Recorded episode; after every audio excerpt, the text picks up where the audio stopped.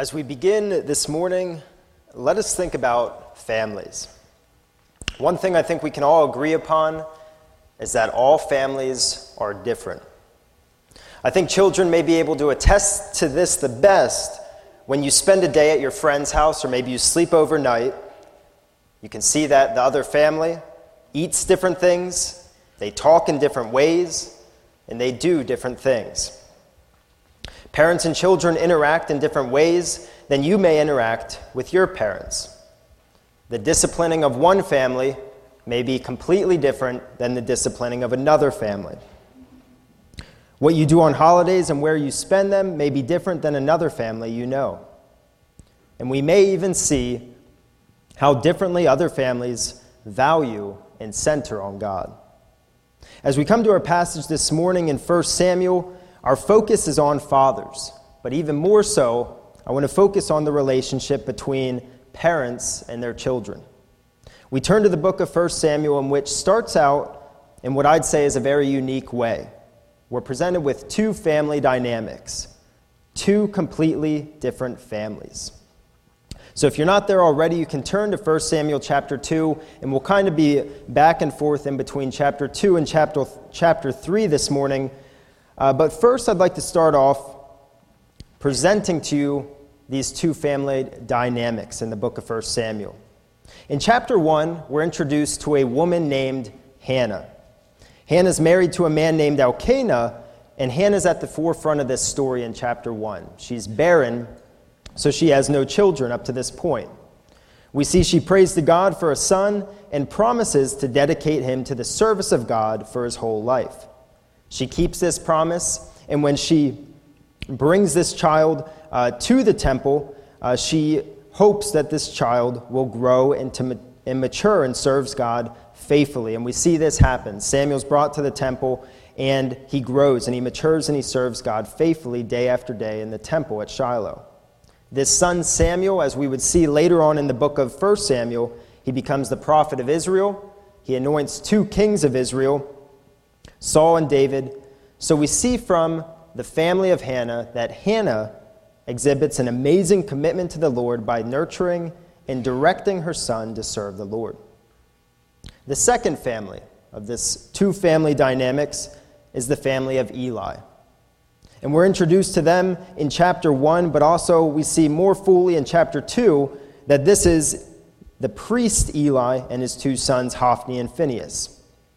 And if we compare them or even contrast them to Hannah and her family, we can see that this family dynamic could be no more different than Hannah and Samuel. Eli and his sons represent a picture of a failure in a father and son relationship. The author of 1 Samuel presents to us what I would say is an awful example of a father and son relationship in Eli and his sons. And this morning, we're going to take a look specifically at Eli and his sons and draw away from their relationships lessons that can be learned about God's call on both parents and their children. So in chapter 1, we're introduced to the priest Eli and his sons, Hophni and Phinehas. And in chapter 1, we are told that Eli is a priest of Israel. This is the first time he's mentioned within the scriptures, and he interacts with Hannah on several occasions. He is there when she prays for a child, and he accuses her of drunkenness. We see that he sends her away saying that God would grant her a child, and Eli is there when she presents Samuel to be dedicated to God for his life. In chapter 2, we learn more about Eli's two sons, Hophni and Phinehas. If you look with me at 1 Samuel chapter 2, verse 12, it says, "Now the sons of Eli were worthless men. They did not know the Lord." So Eli is presented as a godly man. All right, though he falsely accuses Hannah of drunkenness when she was pouring herself out to the Lord, I think we kind of get the picture that he seems to submit to the authority and the sovereignty of God and directs young Samuel in his temple service. But his sons, on the other hand, are presented as worthless men, not knowing the Lord.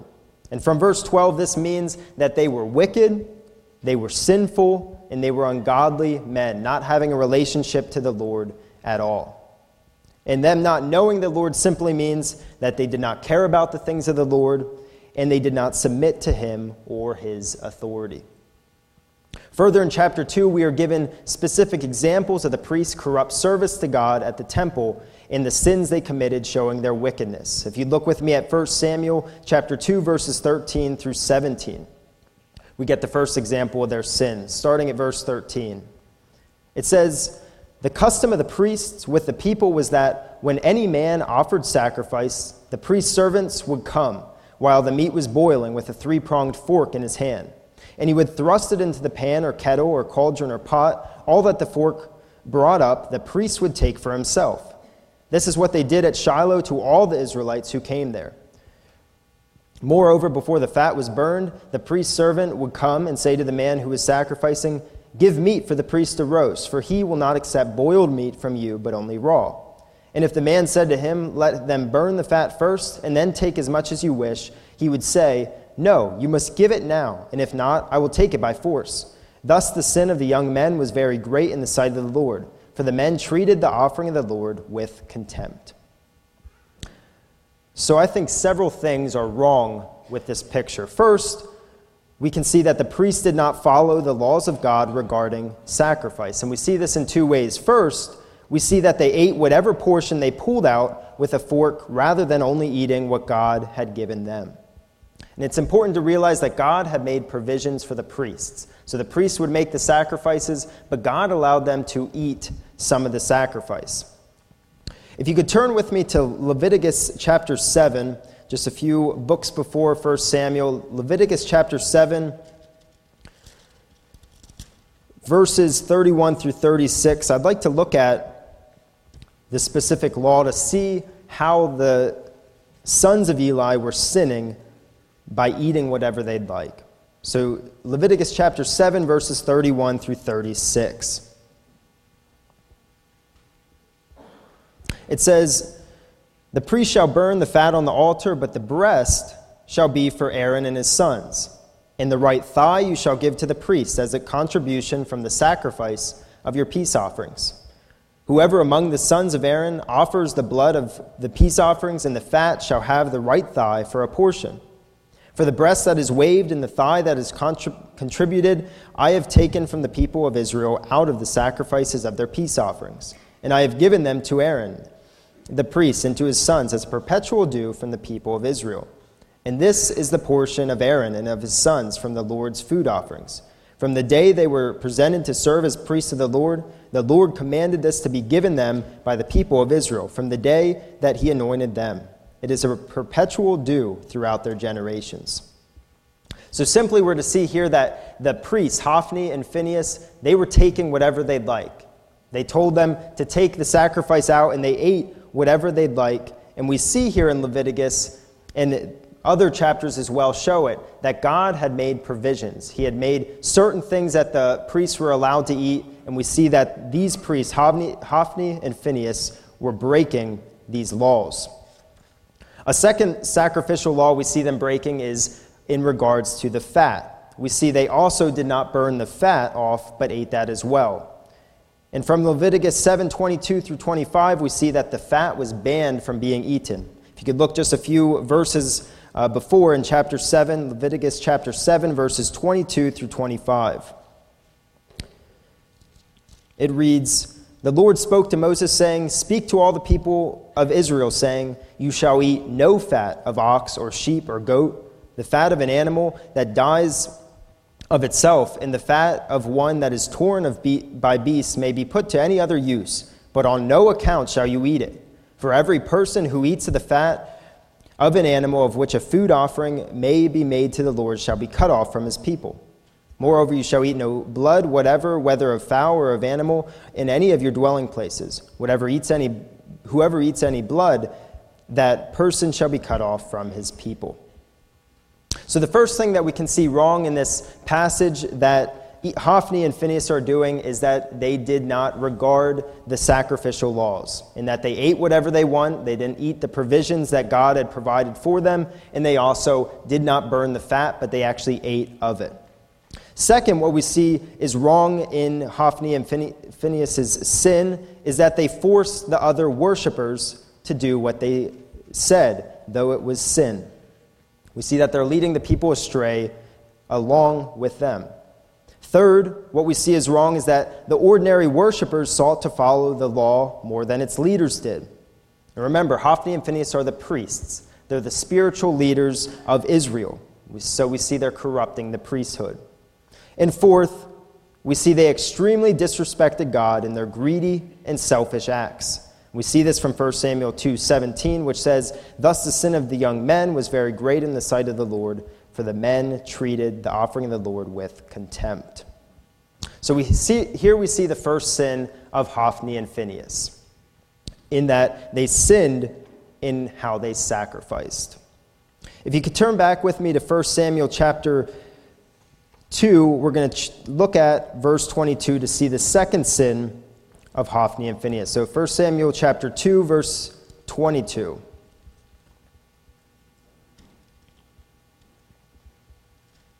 So we see the first example of their sin is in how they offered sacrifices. The second example of the son's sin is found in verse 22, which says, "Now Eli was very old, and he kept hearing all that his sons were doing to all Israel, and how they lay with the women who were serving at the entrance of the tent of meeting." So we see here the two sins of Hophni and Phinehas, the first regarding the sacrifices, the second was that they were sexually immoral, that they slept with the women who served at the tabernacle. So with this context, we are presented with a father who submits to the Lord and sons who have rebelled against the Lord. So we've seen who Eli, Hophni, and Phinehas are. Now what I'd like to spend the rest of our time looking at is how Eli and Hophni and Phinehas interacted with each other.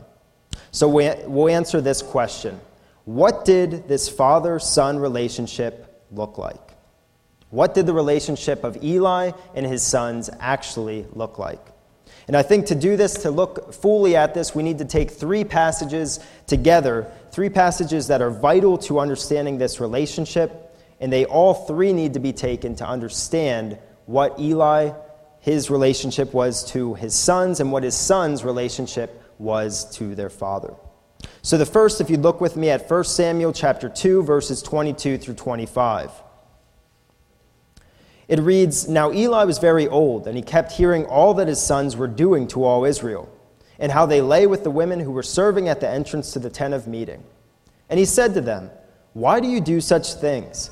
For I hear of your evil dealings from all these people. No, my sons, it is no good report that I hear the people of the Lord spreading abroad. If someone sins against a man, God will mediate for him. But if someone sins against the Lord, who can intercede for him?' But they would not listen to the voice of their father, for it was the will of the Lord to put them to death." So we see several things from this passage. First, we see Eli was aware of his sin, of the sins of his sons. Look with me at 1 Samuel 2:22. It says, "Now Eli was very old, and he kept hearing all that his sons were doing to all Israel." So it seems as if Eli's sons were continuing this sin for years. As we are told first that Eli was very old, and then second, that he continued to hear the sins of his sons.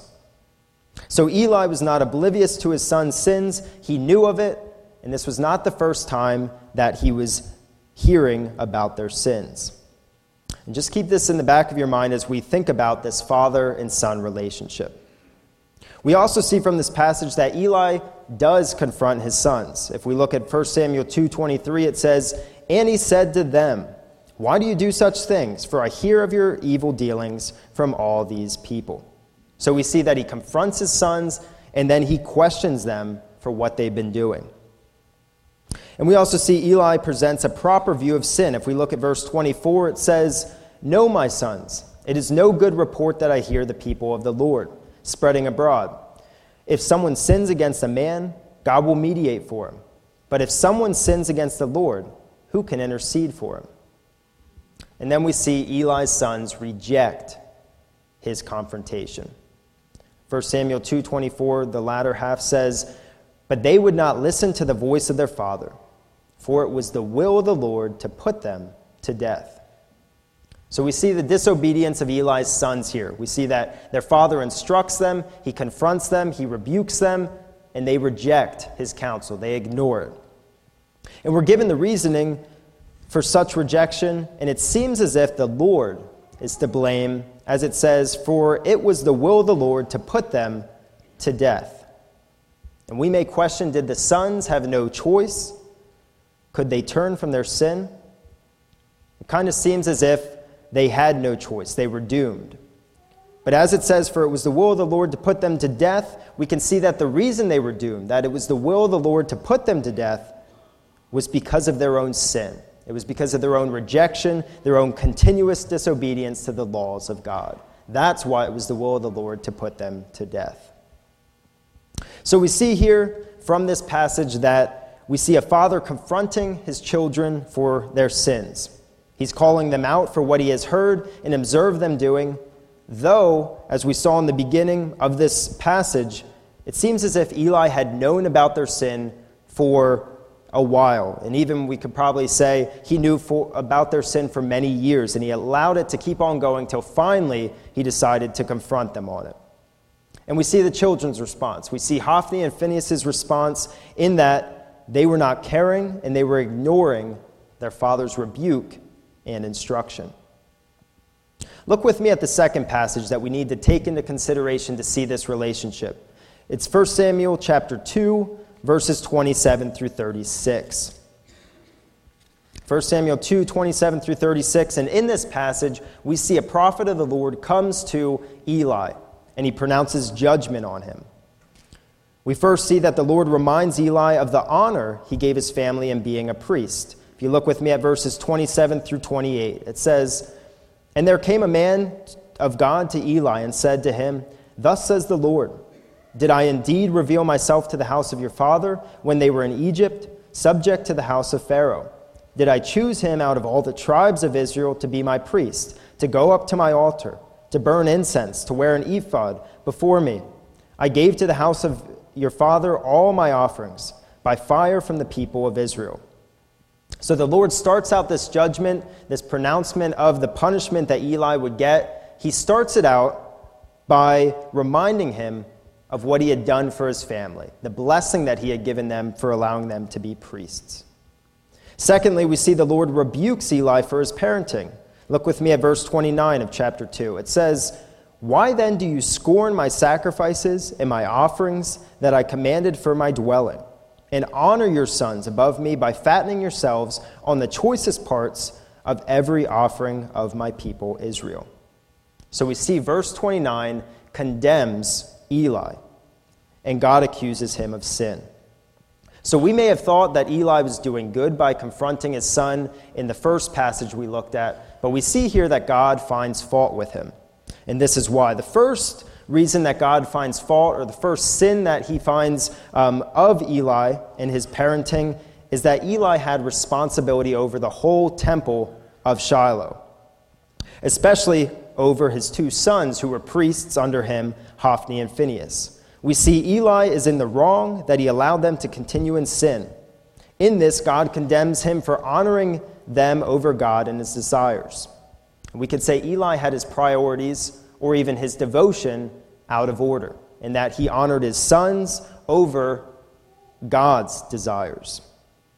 But secondly, we see a fault of Eli in that, and we may even say that it's possibly even more of a condemnation, in that Eli took part in the abuse of the consumption of the offerings to the Lord, as God says, by fattening yourselves, including Eli in this sin. Eli was taking part in the disobeying of the law of what was to be eaten regarding the priesthood and sacrifices. And we can even see this in that later in 1 Samuel, Eli is said to be heavy. So not only did Eli have responsibility over the temple of Shiloh, not only did he honor his sons, but he actually took part in their sin. And then lastly, we see from this passage, the second passage regarding their relationship, we see the Lord promises to punish Eli's house. If you look with me at verse 30, and we'll read to verse 36, it says, "Therefore the Lord, the God of Israel, declares, I promise that your house and the house of your father should go in and out before me forever.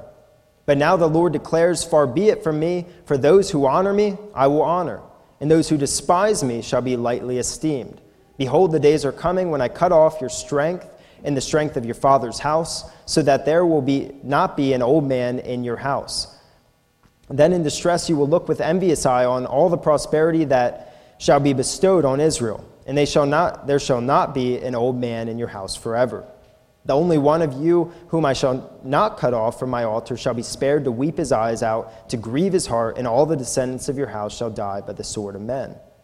Verse 34, and this that shall come upon your two sons, Hophni and Phinehas, shall be a sign to you. Both of them shall die on the same day. And I will raise up for myself a faithful priest who shall do according to what is in my heart and in my mind. And I will build him a sure house, and he shall go in and out before my anointed forever. And everyone who is left in your house shall come to implore him for a piece of silver or a loaf of bread, and shall say, please put me in one of the priest's places that I may eat a morsel of bread. So we see that God promises to punish Eli and his house. Though he had originally promised that they should serve him forever, because of Eli and his house lack of keeping the covenant with the Lord, for despising him, God turned from them. We are told that Eli will be given a sign in verse 34, as it says, and this that shall come upon your two sons, Hophni and Phinehas, shall be a sign to you. Both of them shall die on the same day.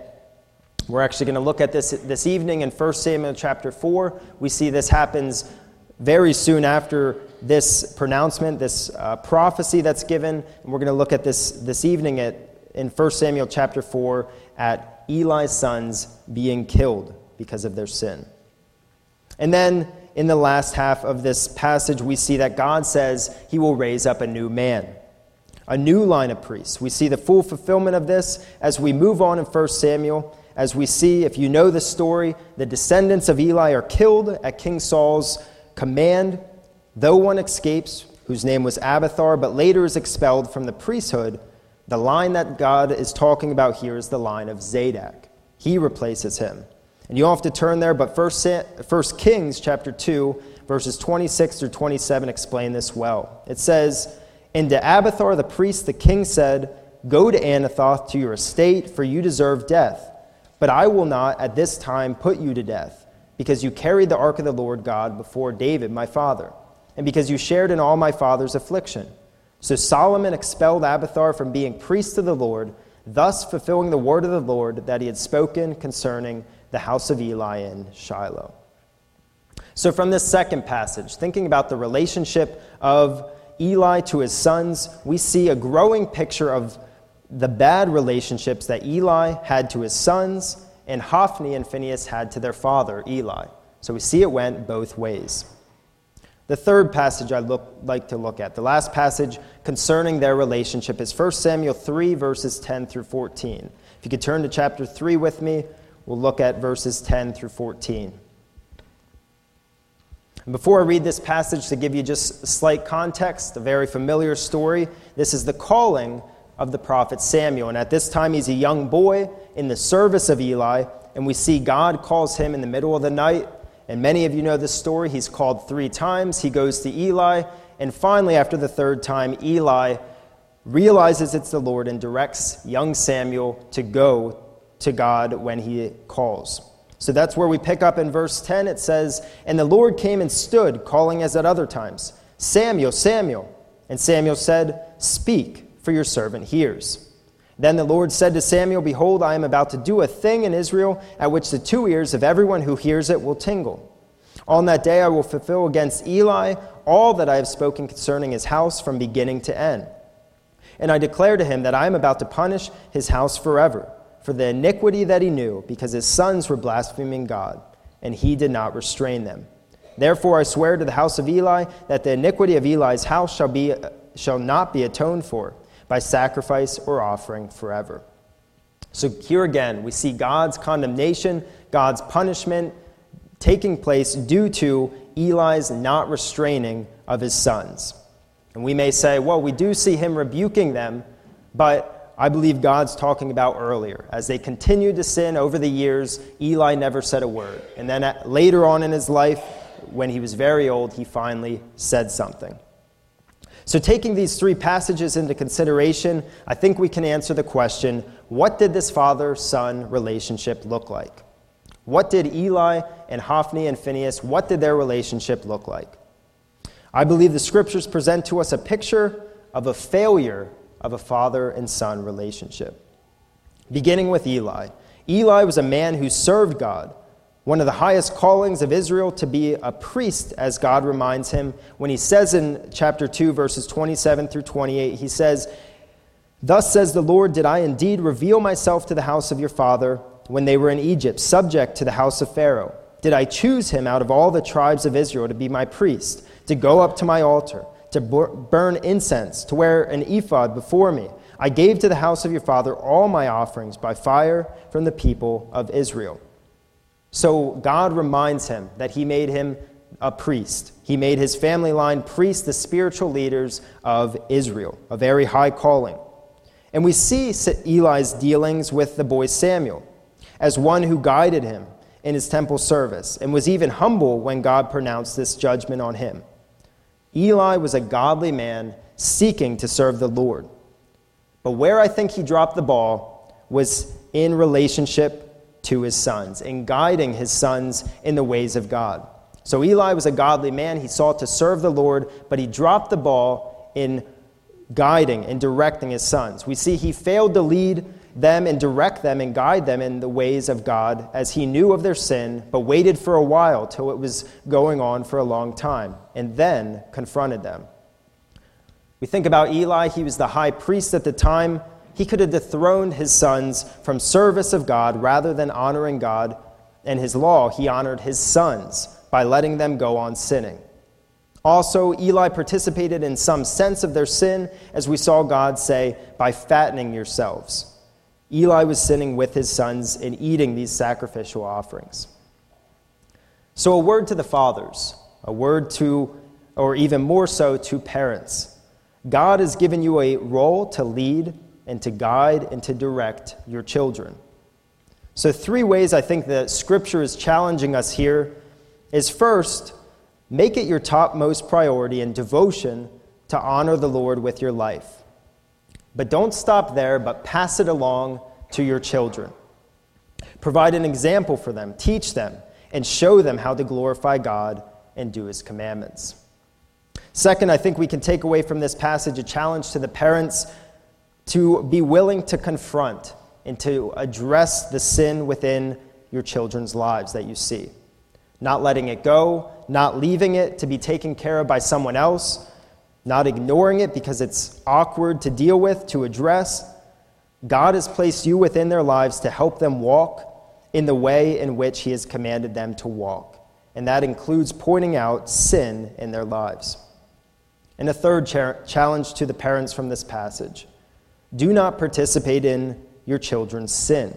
You are to be set apart from your children, and if they are struggling in an area, do not encourage it or join it. The son's failure. So we looked at Eli, we looked at parents, now we come to the son's failure, and I think it's a lot more obvious from this passage. Their sin is clearly presented, and their rejection of their father's counsel, though late, still could have been taken up. It should have been submitted to and listened to. Yet we are told they would not listen to their father. So a word to the children. You are to listen to your parents.